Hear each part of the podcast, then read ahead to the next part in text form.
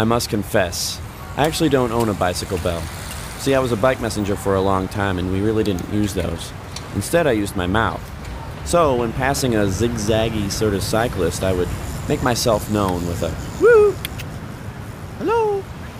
Or if I'm about to plow into some spacey jaywalker, I might go, which is ridiculous considering I can't really whistle.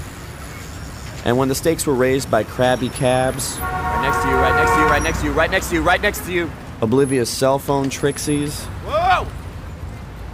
Get off the phone! or just malevolent SUVs, You're boring!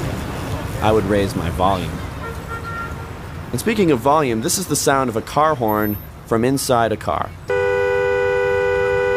Now, this is what that same horn sounds like when you're on a bike.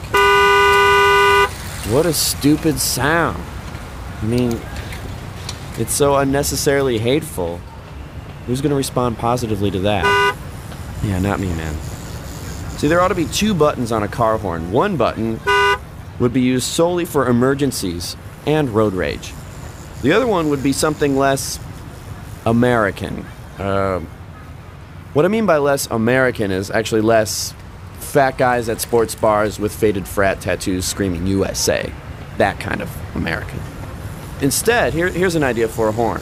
How about we use the sound of a healthy infant baby being hugged by his beautiful mother? Or the sound of a groovy party getting underway right now. Or consider this get Soul Train host Don Cornelius to lay down a soothing traffic alert. Good evening, this is Don Cornelius. I'm about to pass you on the left. Ride safely. How nice would that be? Pleasant sounds leading to pleasant moods, and pleasant moods lead to pleasant behavior.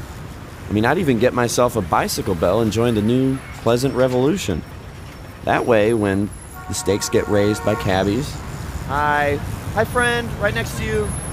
drivers on their phones, Aw, give them my best, won't you? or big dumb SUVs, Aw, you're not that boring. You just need to take a pottery class or something. instead of raising my volume, I'll just raise my hand and wave.